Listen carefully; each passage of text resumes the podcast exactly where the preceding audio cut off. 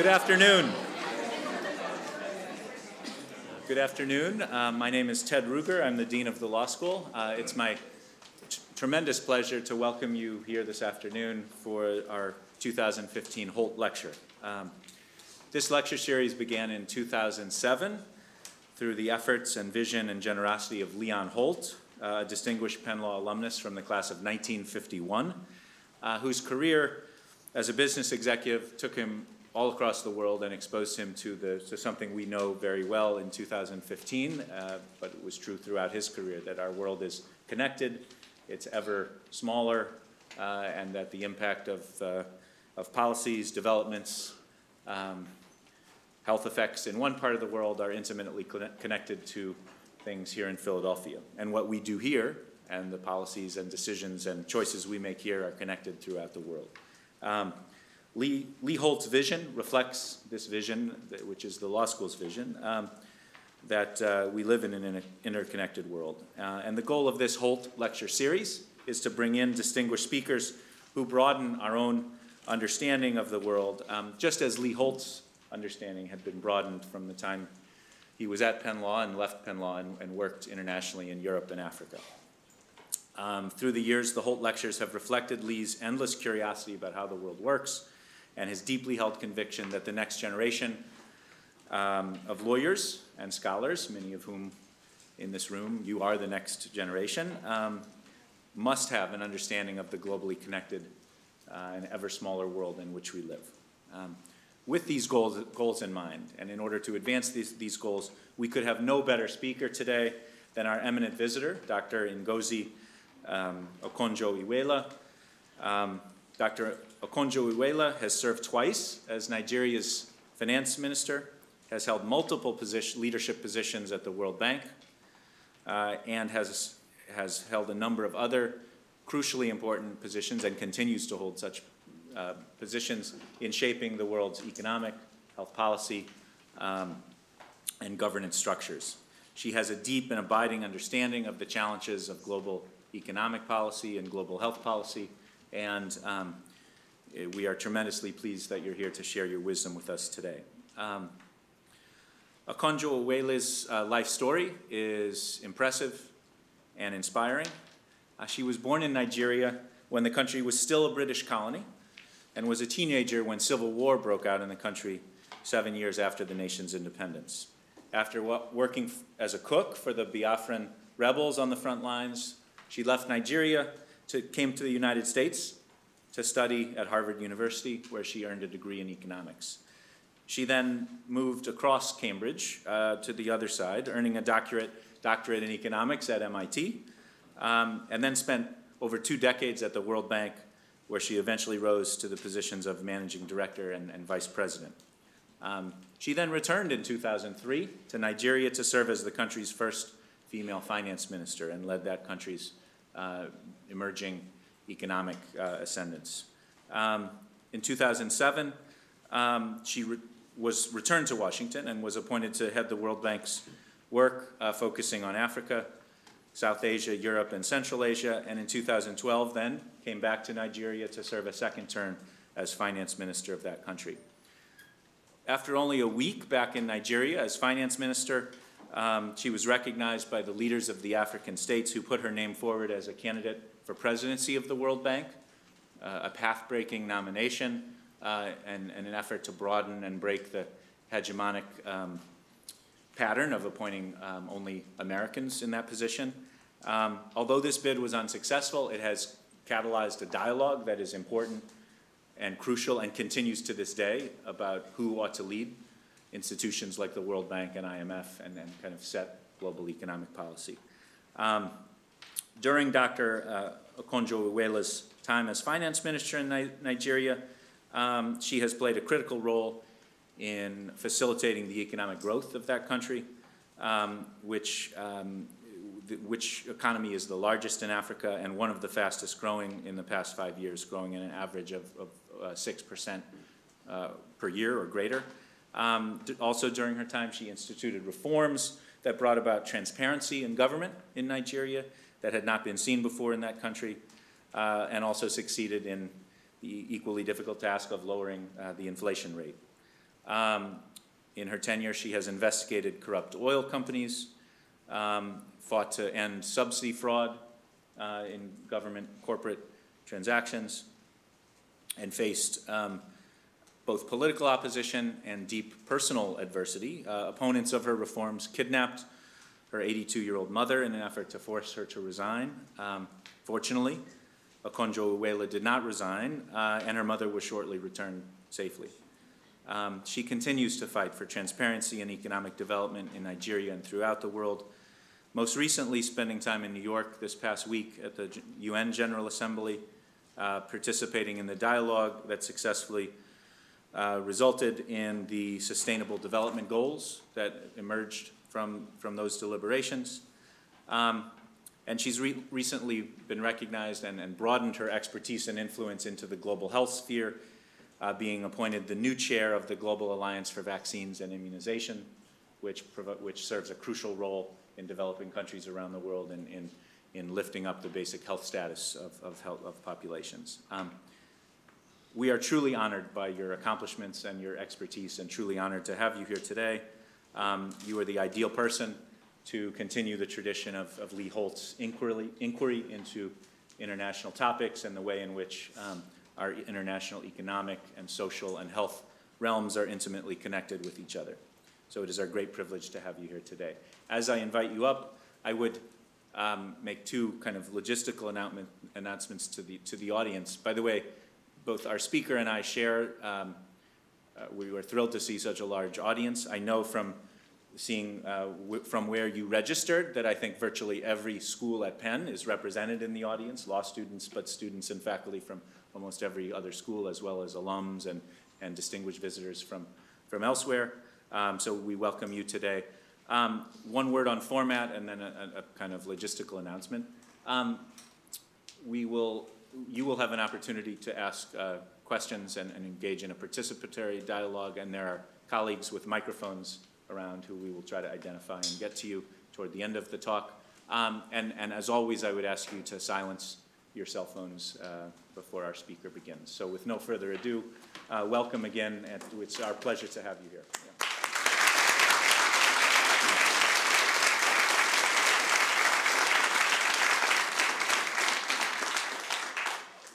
Well, thank you very much, Dean. Um, I hope you can see me. I'm a little height challenged. so, um, I'm really pleased to be there. Sometimes one of the things that is most difficult to listen to is a description of you and what you've done uh, or achieved because you keep asking, did I really do that? and of course, I just want to give credit to a lot of people, teams, and people who worked with me. You never achieve alone but you owe gratitude uh, to a lot of people. And I uh, have my special assistant here, Chisom Okechukwu, who is a graduate of University of Pennsylvania, and her professor, who said she's his favorite, favorite student. so uh, we're ha both happy to be here today. I'm also happy to be here because uh, at the law school, I've never spoken at a law school, and uh, it's with great trepidation. I'm totally in awe of lawyers. so uh, it's a good thing, but I thought I'd do it because also uh, um, I have an honorary doctorate from UPenn. Um, so there are a lot of links and attachments. So, um, well, I'm indebted to Leon and June Holt for their vision, which was just described and for the lecture series here, which has hosted very great minds like Larry Summers, Jane Harman, and others who have spoken uh, and left a legacy here with their words, I, I would hope.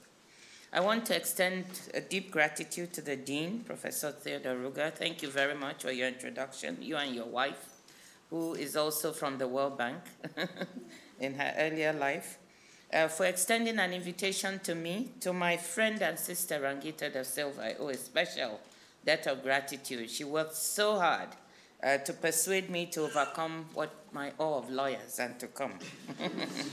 Thank you for the warm reception that I've received since I came.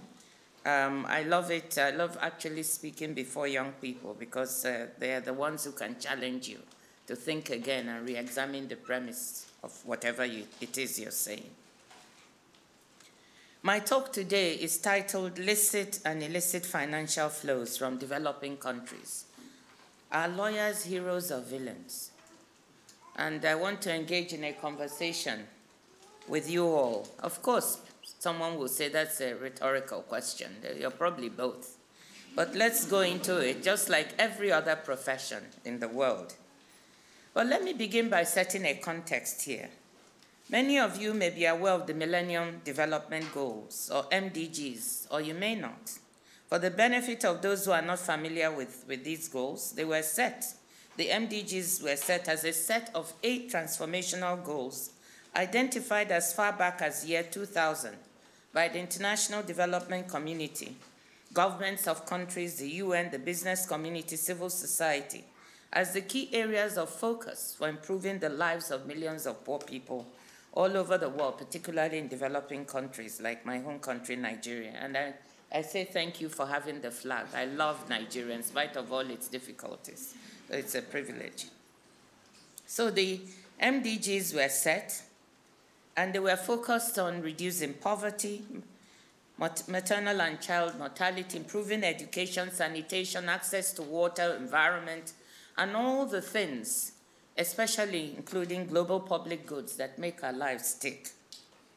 The MDGs had a 15-year mandate, which expired this year, 2015. And while significant progress has been made towards the target set in 2000, so much still needs to be done.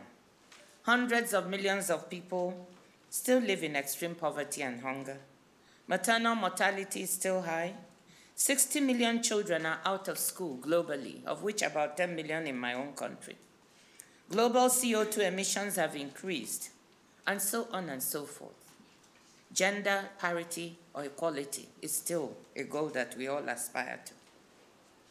So, to this end, a new set of goals to be known as the Sustainable Development Goals or SDGs have just been adopted by the United Nations and have become applicable and will become applicable in January 2016.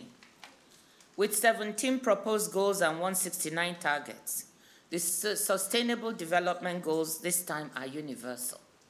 I was on the panel of the Secretary General, the, the high level panel set up by Ban Ki moon, to try and help work on and come up with these goals. And our panel came up with 10 goals, but then there were several other panels. And by the time we finished, we had 17.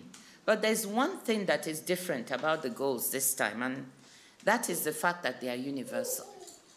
Previously, with the MDGs, it was for developing countries, and developed countries were trying to work to help developing countries. And um, developing countries decided that maybe this time around we all have problems. And so when we look at the next set of goals, they should be goals that apply to everybody. There is no country today that can say that they don't have a problem with gender parity. There is no country today that can say that they have no poor people living there. So poverty is for all of us. And most countries have one problem or, or, the other with access to their health systems. And I could go on and on. So the goals are universal, and it's good. Most of all, no country can say that the issue of climate change is one that they're not concerned with or involved with, even though we may still have climate change deniers. But we know that this is real.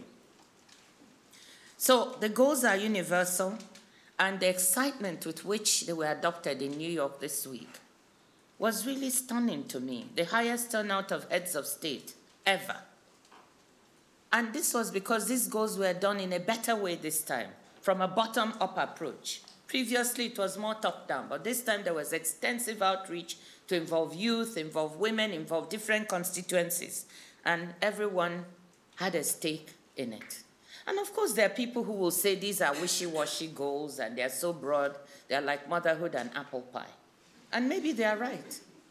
But it's also right that the world should have a set of, of actionable goals that guide our living and our lives and make us think of generations to come and generations past and how we should rule, how we should work and live on this earth in the years to come.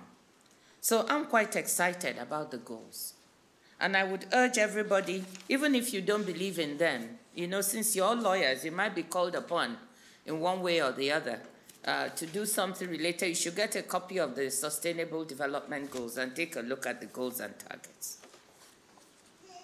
Now, the key question really is, and I would come to this, wouldn't I, as a former finance minister?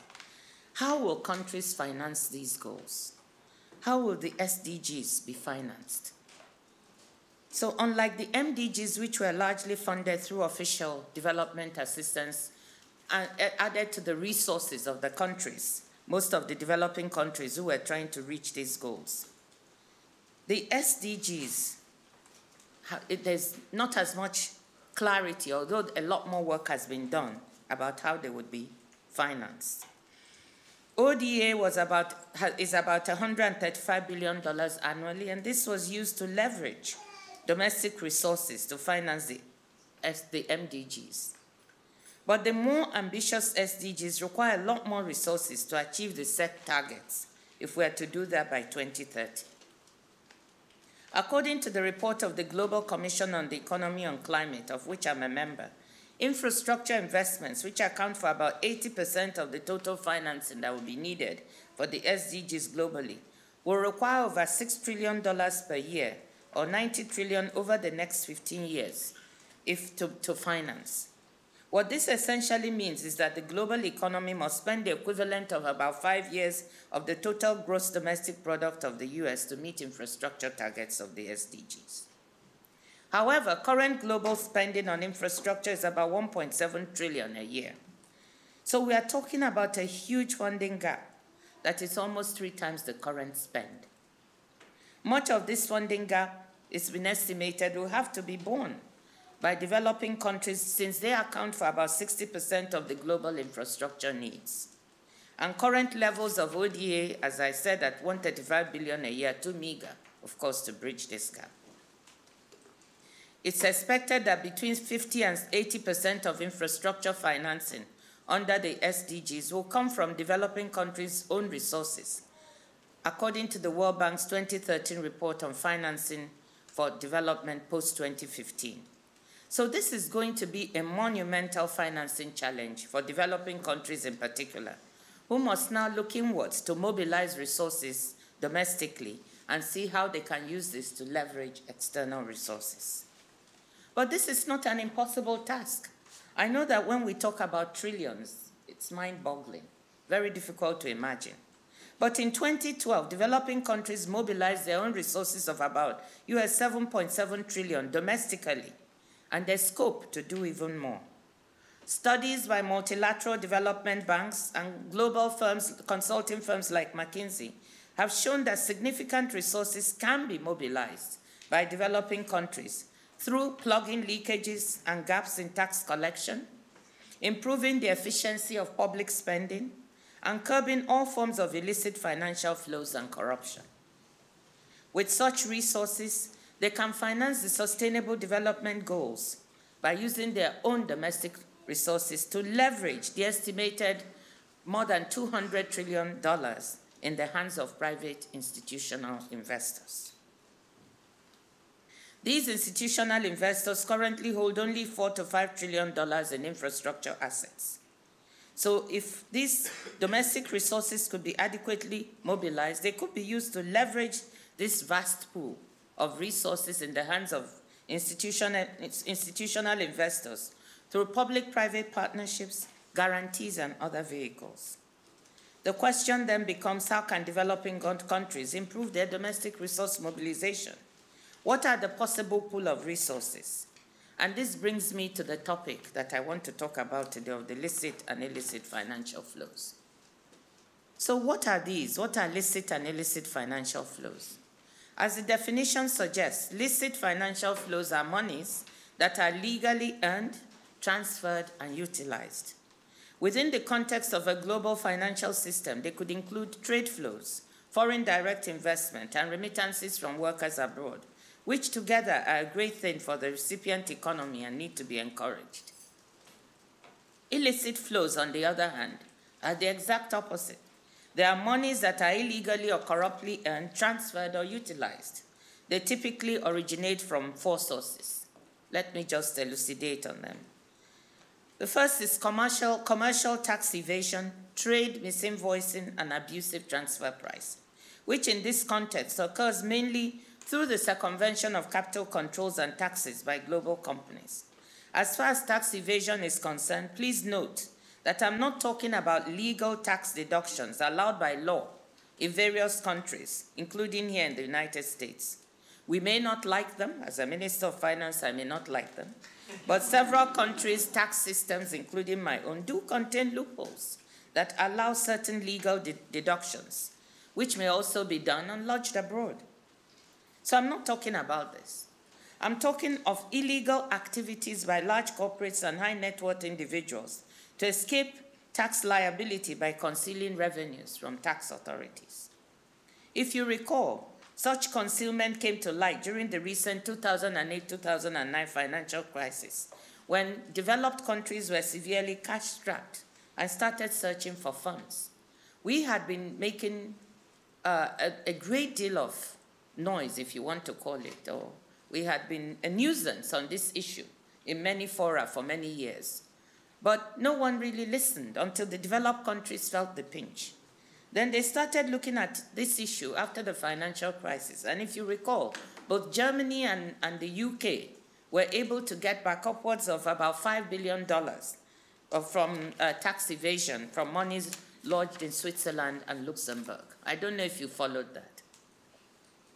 We have trade misinvoicing, which is the act of misrepresenting the price or quantity of imports or exports in order to hide or accumulate monies in other jurisdictions. The motive here could be to evade taxes, including customs duties, or even to launder money. A transfer price may be manipulated to shift profits from one jurisdiction to another, usually from a high tax jurisdiction to a lower one. Several large companies, particularly multinationals, are guilty of these practices, and in fact, they are by far the single biggest form of illicit money flows from developing nations to developed ones. And I must say that large domestic concerns, uh, domestic companies also do the same. This represents between 60 and 65% of total flows, according to the Washington-based think tank Global Financial Integri Integrity. There's also the theft of natural resources, which occurs when a country's mineral and oil wealth is brazenly stolen and illegally sold for gain in international markets. And this has been rampant in sub-Saharan Africa, including my own country. I'm sure you all know about the blood diamonds. We also from Sierra Leone and others, but we also have blood oil now from Nigeria. We've been ex experiencing significant revenue shortfalls as a result of oil theft and pipeline vandalism, aided and abetted also by uh, nefarious people from our own country. At one point, we were losing about 100,000 barrels of oil per day to theft from onshore and swamp operations alone. When the pipelines are vandalized and the oil stolen, it leads to complete shutdown of entire pipelines carrying up to 400,000 barrels a day. If you do the math, you can come up with the billions we lose. We're losing about a billion dollars a month. We also have bribery and theft, which occurs when public servants demand payment under the table for rendering a service, and when a country or a state's budgetary resources are illegally diverted through inflated contracts that are siphoned off abroad or at home by policymakers, politicians, and civil servants.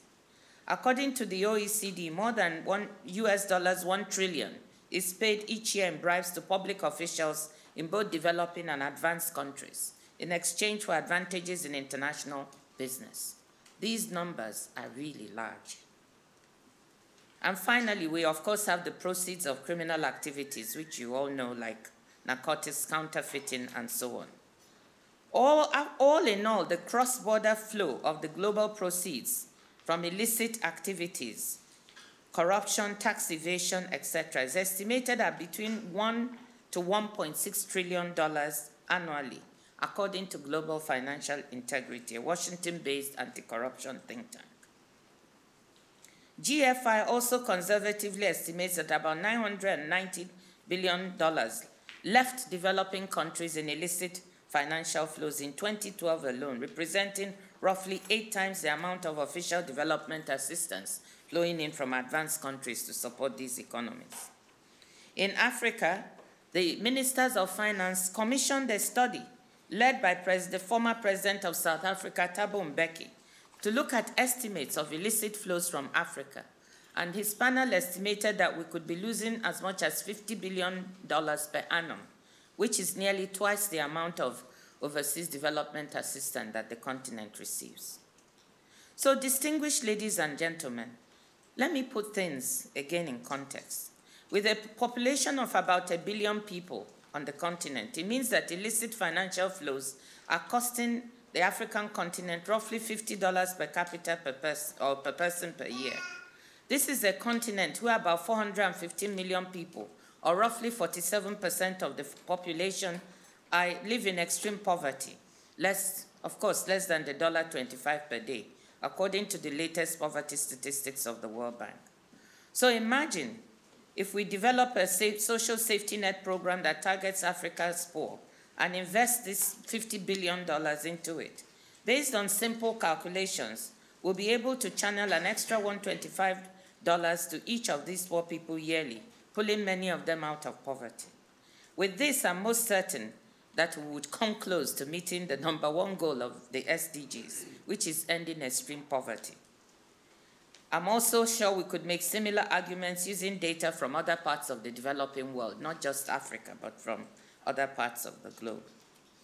So typically, one could argue that illicit flows are curtailing financial resources available for infrastructure investment, are preventing the establishment of schools and hospitals, are causing fewer jobs to be uh, created, and ultimately preventing poverty eradication. Under these circumstances, illicit flows are a great injustice to developing countries, many of which may not even have the sophisticated justice system or the kind of expert lawyers that are needed to deal with this problem. So the question now is, how do we address these illicit financial flows which are hampering the economic and social progress of our developing countries?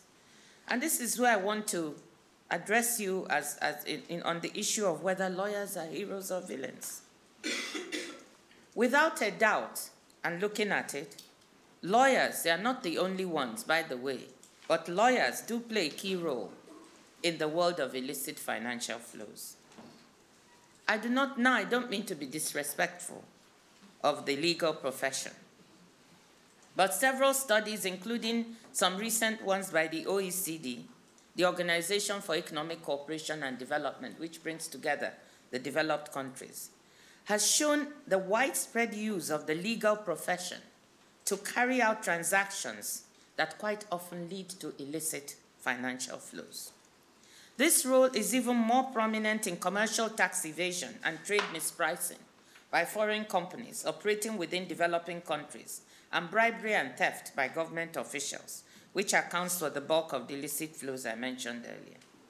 Given their expertise, lawyers help their clients to identify tax havens, create and or exploit illegal loopholes in tax regimes, and hide the identities of beneficial owners of companies by layering these companies or creating what they call, um, uh, you know, um, uh, shadow companies or enterprises a rampant practice in money laundering, amongst other activities. Shell companies, that's, that's the name. So, this is a moral question. As a lawyer, should you be helping your clients find legal ways to do the illegal? Especially as these illegal activities are retarding the development of other countries. I know many of you may argue that even the most established criminals need lawyers, of course. We know that uh, whatever the crime may be, the law in most countries allow people to be defended by lawyers in the court of law. Some may also view this as a moral dilemma, but in my own opinion, such instances as the ones of defending cold-blooded murderers or others arise after the fact. That is, the crime is already committed, and the involvement of a defense lawyer becomes merely part of what needs to be done. And as such, one may not necessarily question the lawyer's morality on the issue. They are doing their job. But in the case of illicit financial flows, more often than not, it's the lawyers that provide the framework for their clients to do the illegal, or better put, to serve injustice to many of our developing nations. Yet, a lawyer's dealing should always be just and fair, in the words of English poet William Cowper. Furthermore, according to Martin Luther King Jr., quote, law and order exist for the purpose of establishing justice, and when they fail in this purpose, they become dangerously structured dams that block the flow of social progress. This is what we're experiencing now as far as the illicit flows are concerned. Please keep in mind the amounts I'm talking about 1 to 1.6 trillion dollars. I can also give you more examples relating to bribery and corruption, some of which you may already know of, and which, which I've written about in my book, Reforming the Unreformable Lessons from Nigeria. In my country, we have quite a history of money laundered or corruptly stolen assets stashed abroad, which we've struggled for years 20, 30 years. Uh, sorry, 15, 20 years uh, to try and bring back to the country. Uh, sometimes with some success, but most times with a great deal of difficulty. With regards to the exploitation of natural resources, developing countries often find themselves at a disadvantage in crafting agreements that define the way and manner in which these resources are to be exploited and the share of resources going to each side. Multinational companies have the best lawyers in the world to help them craft agreements that are sometimes, not all the time, sometimes exploitative of these developing countries. There is a complete asymmetry of knowledge and capacity on the part of developing countries, locking them into years of lost revenue. So, distinguished ladies and gentlemen, for years, as I've looked at these matters from my financial vantage point, I have often wondered in this business of illicit financial flows what we term the lawyers who craft these agreements. And I'm hoping that we have a robust in interchange because I'd like to hear your views on this. Are the lawyers just doing their professional job? Or has something gone awry? Is there a moral dilemma here, or is this just the worries of ignorant economists like myself and financial analysts and civil society placing an undue moral burden on the legal profession? I don't have the answers, but I just could not pass up the opportunity to share with you something that has really been worrying me throughout the years I've observed this phenomenon, both from my vantage point in the World Bank, as well as particularly from my vantage point as a finance minister. And I hope that these questions and this dilemma will help stimulate the thinking of the younger people in the audience, you know, and help them determine on which side of this debate they will stand. First, can lawyers stand for agreements equitable and fair to both sides in these natural resource exploitation contracts? Can lawyers refuse to drop contracts that underpin or support trade mispricing, under or over invoicing? Can lawyers refuse to file cases that assist those clearly known to have stolen government money? Let me make haste here to say that those falsely accused of doing these things should, of course, be differentiated. And I would say that because if you follow the press, when I was in government in Nigeria, I spent my time trying to tackle this issue of blocking people uh, from taking, stealing assets, trying to enhance transparency in the way the government did business by publishing as much as one I could of the revenues and transactions of government, trying to stop those who would divert government money into their own pockets. And right now, as I share very often with audiences, when you fight these people who are corrupt, the first thing they do is try to paint you like themselves. So now, having left government, I've been under attack with people saying she's done this or that, trying to join you in the group of the corrupt. So, of course, I would not want those who are falsely accused not to be represented.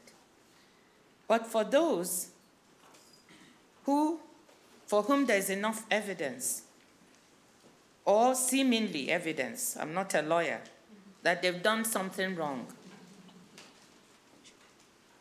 What is the way in which these people should be handled? Should lawyers support them to be able to escape justice? Or what should be done? My thinking is that instead of supporting what would be the leakages of these funds, we should actually find ways to help the developing countries stem the flow and bring the monies. Ladies and gentlemen, there's a lot at stake, so bear with me, because we are talking about monies that can finance education, health for the vulnerable, and render services to eradicate poverty. What I'm trying to say here in conclusion is that the legal profession has an interesting legal, economic, and financial role to play in helping the whole world achieve the sustainable development goals, but in particular, developing countries to do that. And the role they have to play is here and now and imminent. Lawyers can actually help us stem the flow of this large pool of resources which are needed to change society, to make lives better for the underprivileged, to make lives better for those poorer than us in society. So let me conclude with these thoughts from Abraham Lincoln. Let no young man or woman, I've added the woman, choosing the law for a calling, for a moment yield to popular belief. Resolve to be honest at all events. And if in your own judgment you cannot be an honest lawyer, resolve to be honest without being a lawyer. Thank you for listening.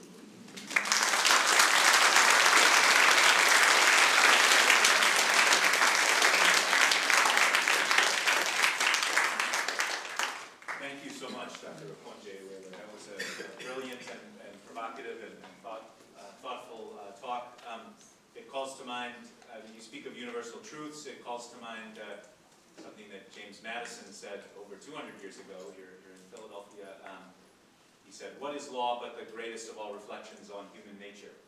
Um, and so as you explore this and challenge us to think about our lawyers, heroes, and villains, I think we see that uh, in, that, in that the law embodies human nature, we see elements of, of heroism and villainy, and uh, you've inspired us uh, both students and, and faculty alike to think about um, being on the being on the, the, right side of those legal questions and uh, and, uh, and shown us how important the legal choices we make and the legal structures and the legal and the behavior that lawyers do have real impact in the world for people's health, for economic development. So um, it's a tremendous talk and it has given us a lot to think about.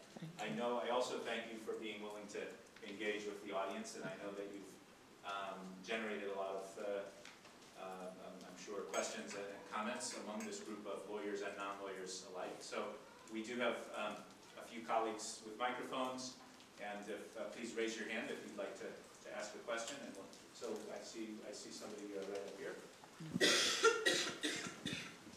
Uh, greetings, Minister. My name is Jasper Jones, and I actually have a partner in Bayelsa State who set up the first energy cooperative in that state with a community called the Bellaria Community.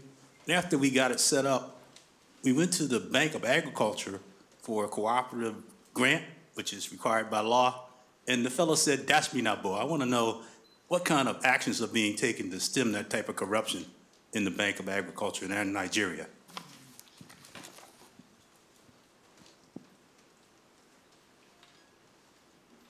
Okay.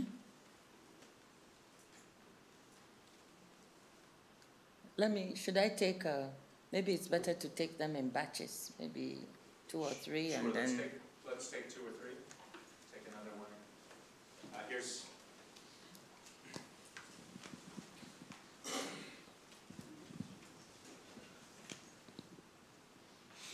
Would you like to comment on the parliamentarians who are passing the laws that the lawyers are operating under?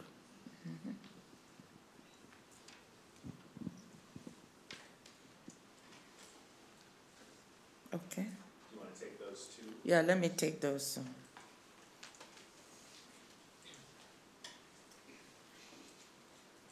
Okay, on the issue of stemming, co- this kind of uh, bribe taking under the table is what I refer to, which is uh, completely deplorable. Um, petty corruption.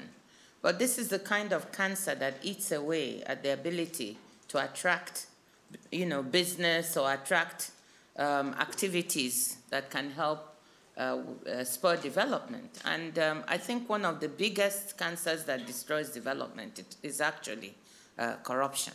So this is something that Nigerians, particularly young Nigerians, are really seized of in the country and all over the uh, continent, and in fact all over the world, but particularly in my country, people are fed up. That was one of the reasons that I left the World Bank for the second time as managing director, because it's fine for me to go out talking and preaching against it, but who is going to fight it?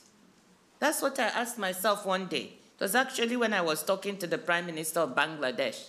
As managing director, I went out there to talk to her about a project and that involved building a, a, very important bridge in her country and was giving all this advice. And she turned to me and said, But why aren't you giving your country this advice? it was a profound statement.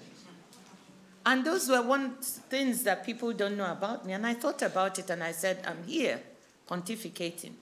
But there's a lot going wrong. So when the chance or the opportunity came to go for a second time, I went, perhaps unwisely, but I went. Because we need, no one is going to fight that corruption for us. We have to do it ourselves. And the new um, president of Nigeria, who's just taken office, President Buhari, has made this the central plank of his administration to fight corruption, to root it out, and he set about restructuring some of the key agencies where these things are happening and setting an example. And I think with that, when you see examples being set in one place, it sends the message about what should happen in the other place. So I think this is being confronted head on. And uh, I hope that with what is going on and what we try to do in, in the previous administration, bringing more transparency to the way of doing business. Um, and hopefully, if we have people who are more courageous enough also to blow the whistle.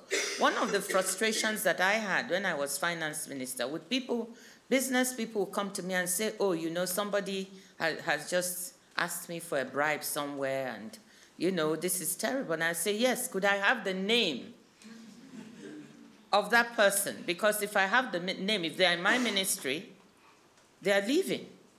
Even though we are not supposed to be able, we can't fire civil servants, but there would be a way, at least they cannot stay in that ministry.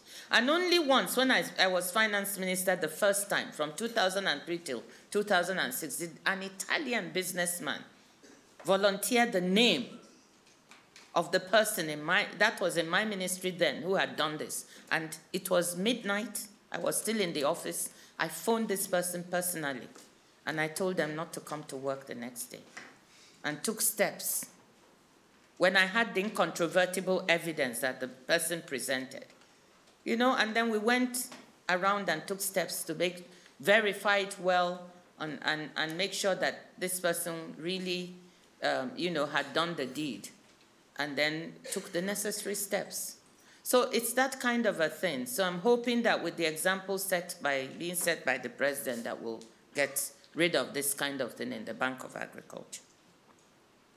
On the issue of parliamentarians passing laws under which lawyers operate, um, yes, when the parliamentarians pass the laws, they are subjected to a lot of lobbying.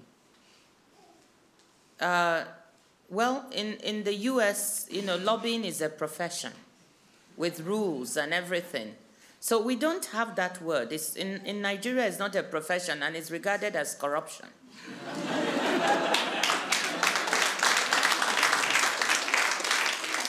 You know, it's not legal. You know, when people take senators and Congress people out to lunch, you know, give them gifts and all that, they are lobbying them to make sure that these laws are not done right.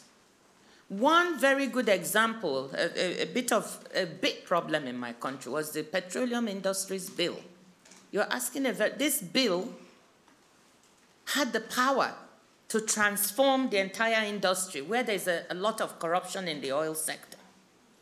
And with that, it would have commercialized the oil company, made it open up its books, But the heavy lobbying by both domestic vested interests as well as international vested interests blocked this. And in the end, you have a situation in which many of the laws are passed in, in an imperfect form, even the tax laws, because they are not allowed to go in the form in which they were set because of this issue. So we do have a serious problem. You're absolutely right. And of course, once they are passed, then of course the lawyers. You know, I mean, you know, you can't blame them. So those ones are there, and you know, they're licit. But if we could even do something about the licit ones, that would also be helpful. So you have a point.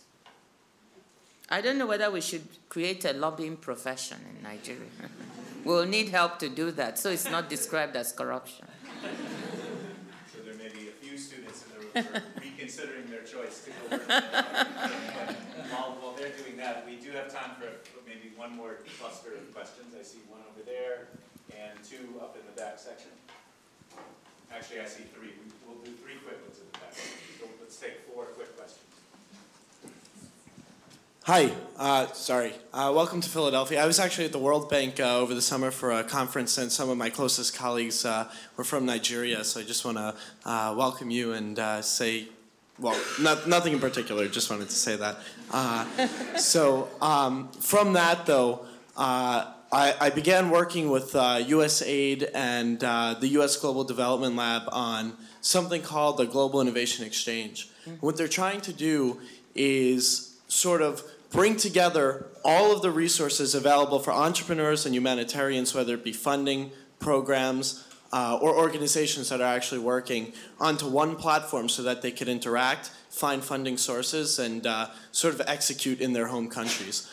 Um, I know you work on uh, one of the, uh, or excuse me, you're on like uh, one of the boards for um, how to uh, bring cooperation for sustainable development. Uh, so I was just wondering if uh, you could speak a little more to that and how you see in the next decade uh, the best way we could cooperate across borders um, when it comes to sustainable development, humanitarian work, and uh, entrepreneurship, and just executing and getting things done. Okay, I saw, I see three hands up there. I'm going to ask you to, to do something that I never succeed in persuading my faculty colleagues to do, which is to ask succinct kind of sentences, a couple sentence questions, and if so, we'll have time for all three of you um, before we go. Thank you for their words. For your words, they were very inspiring. Um, a question that I have is, um, when I think about illicit financing, I also think about transparency and accountability, which sometimes leads to initiatives towards formalization.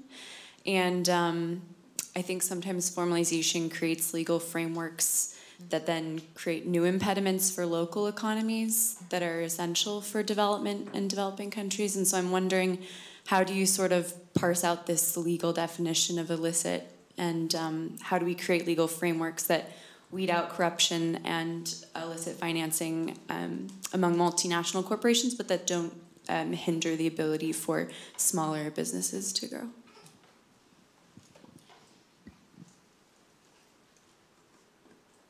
Okay. Hello again, thank you, um, and welcome. Uh, my question just has to deal with, I'm sorry, I'm right here. uh, my question just has to deal with President Buhari, and um, I recognize that. Still to- looking for you. Where are you? I'm here Okay, there you Sorry. are. Okay. um, with the president, and that today he just sent his list of ministers to the Senate, and I wanted, and he named himself petroleum minister.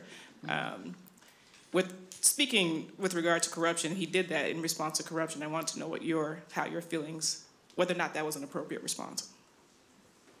We could have the one last question way in the back.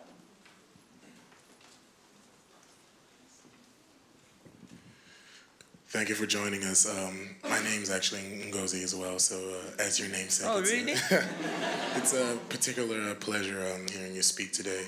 Um, so you, you speak about illicit um, flows, financial flows, and um, properly stemming them can help um, uh, secure about 50 billion a year um, $50 billion a year in, in towards financing SGDs.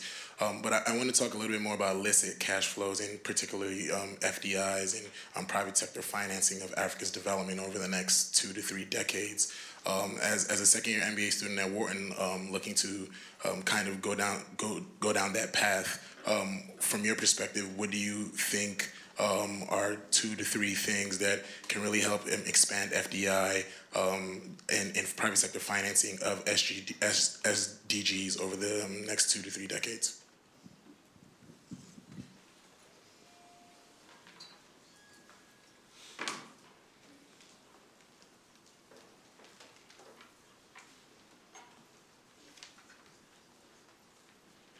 Okay.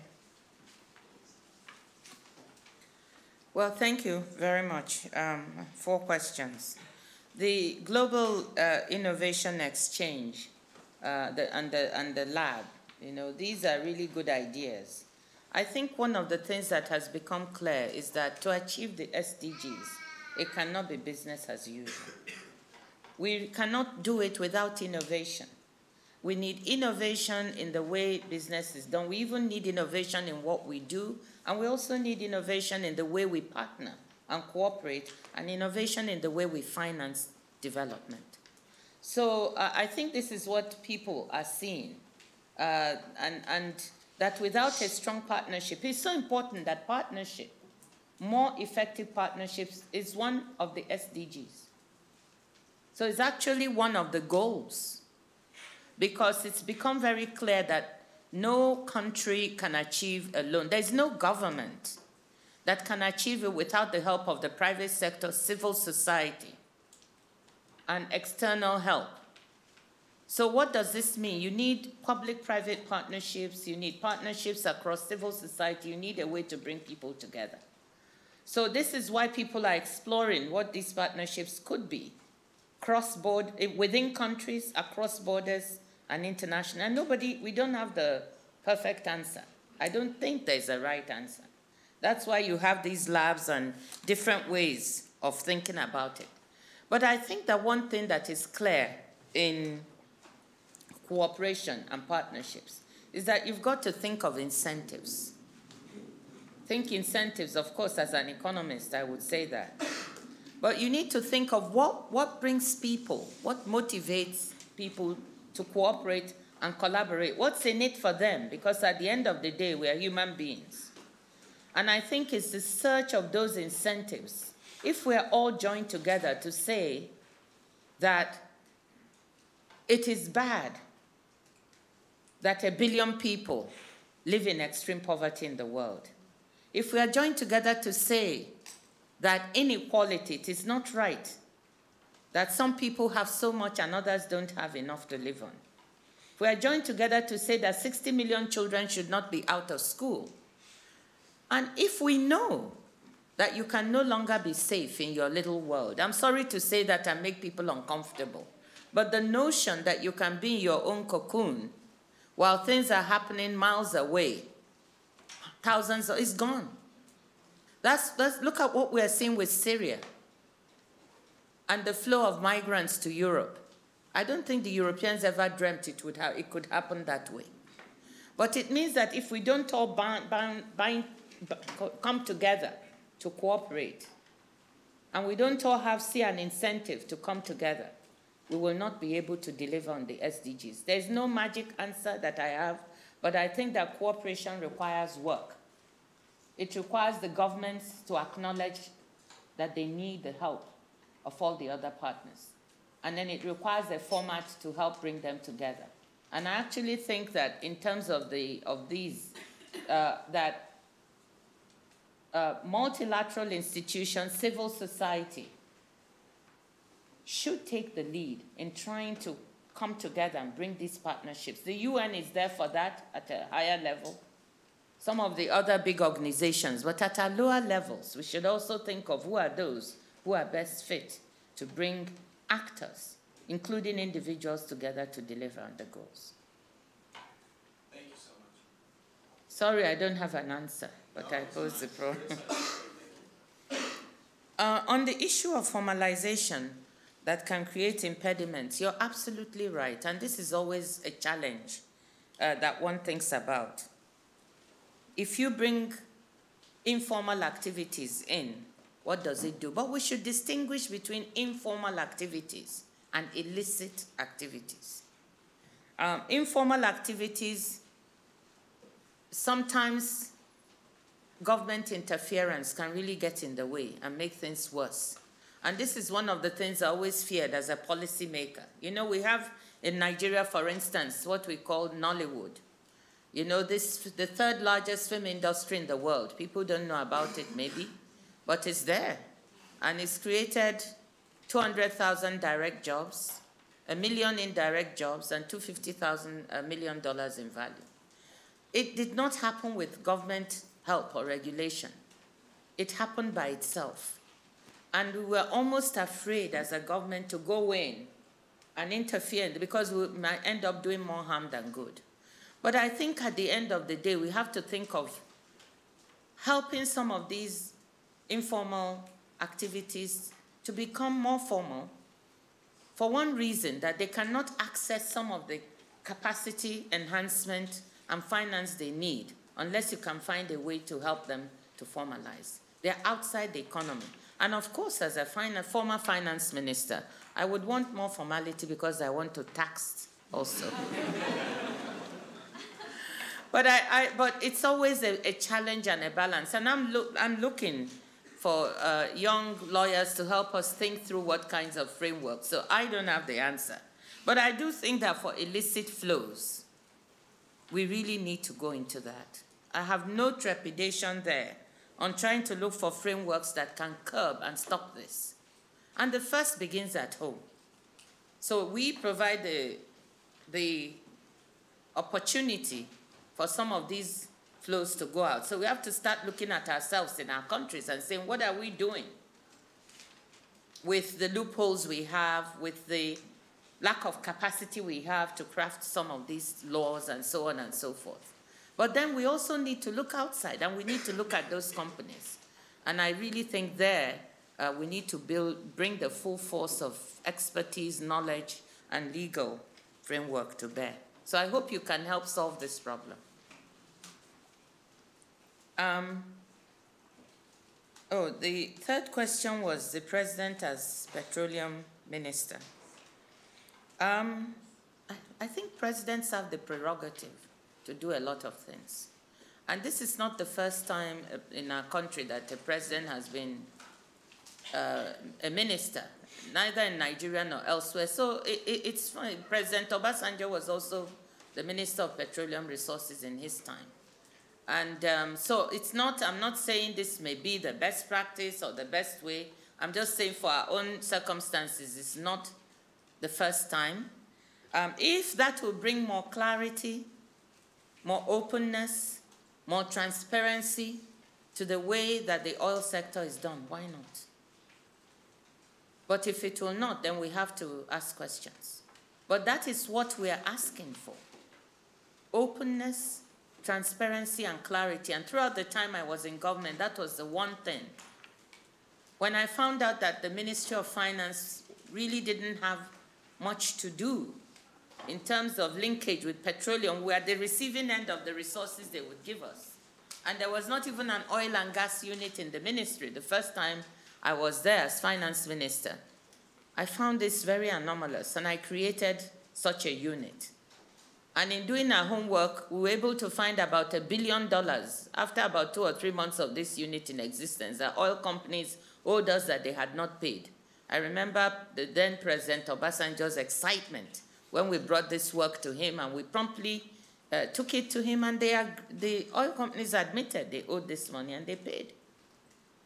When I left, the unit was disbanded.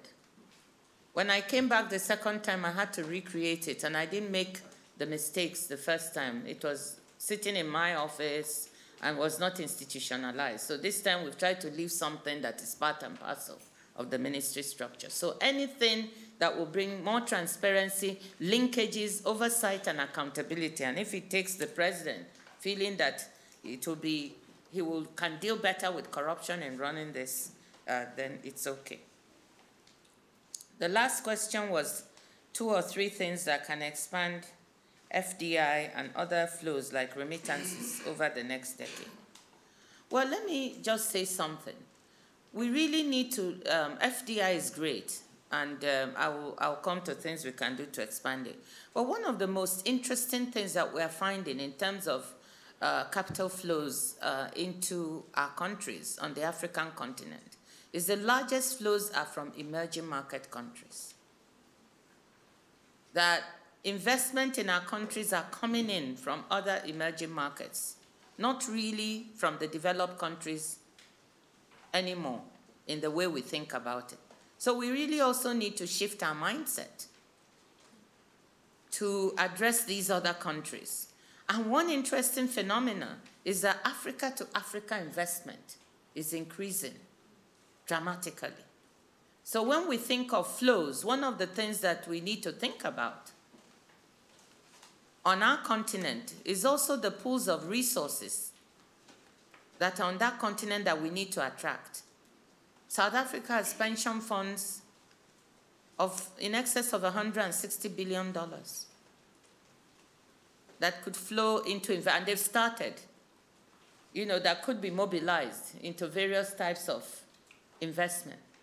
Nigeria has now up to $27 billion. Kenya has more than $10 billion. So within the, and we invest some of this outside because uh, we've made pension laws and rules, you know, very conservative in what kind of cannot be done with the money and where to invest. So we also need to look at these resources and see if we can stimulate more flows within our continent, within our countries. I have what I call DDI, domestic direct investment. You know, Dangote has put in uh, for a petrochemical plant about $9 billion, you know, which is more than many other investors have brought in. So to answer your question, the one or two things we can do immediately is look at out of the box investors. You know, to also try and attract them. You know, let's not just think of developed countries bringing FDI, but also of emerging markets and our own selves. But one of the biggest things that attracts foreign direct investment or domestic direct investment or African direct investment is good policies. Good policies and good governance. If people believe that the rule of law will obtain in your country, if they believe that if a transaction goes wrong, that they'll be treated fairly, then they will bring their resources. If they don't have that confidence and that belief, they will not do it. So we need to look at governance, we need to look at good policies and framework, and we need to look at the bureaucratic impediments that we may or may not put in the ways of the resource flows, not only for those investing from without, but also those within. I think those are generally the areas. I tell you, you know, some of the countries that receive investment from others. It's based on good institutions. At the end of the day, what distinguishes developing countries from developed is solid, sound institutions. We have weak institutions to non-existent institutions. That's another talk that I could give you. But I can't resist doing my Switzerland test on you. How many of you know who the president of Switzerland is?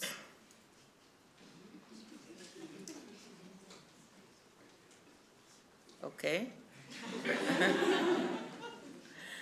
you know, quickly, uh, Siri, you're not allowed to look it up. it's a woman. Her name is, do you remember? Simonetta. Simonetta.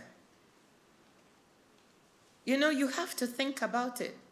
But people take their money to Switzerland. It's a haven for both licit and illicit flows. People, even, even Dishonest people think their money is safest in Switzerland.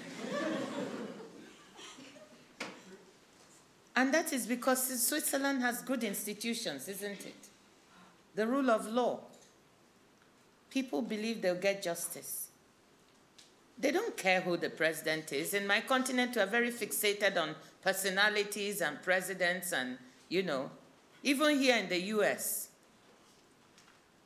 the way we carry on, if you get to a point where your country, people will come there without even knowing who is running the country, then I think you've arrived. Thank you, ladies and gentlemen.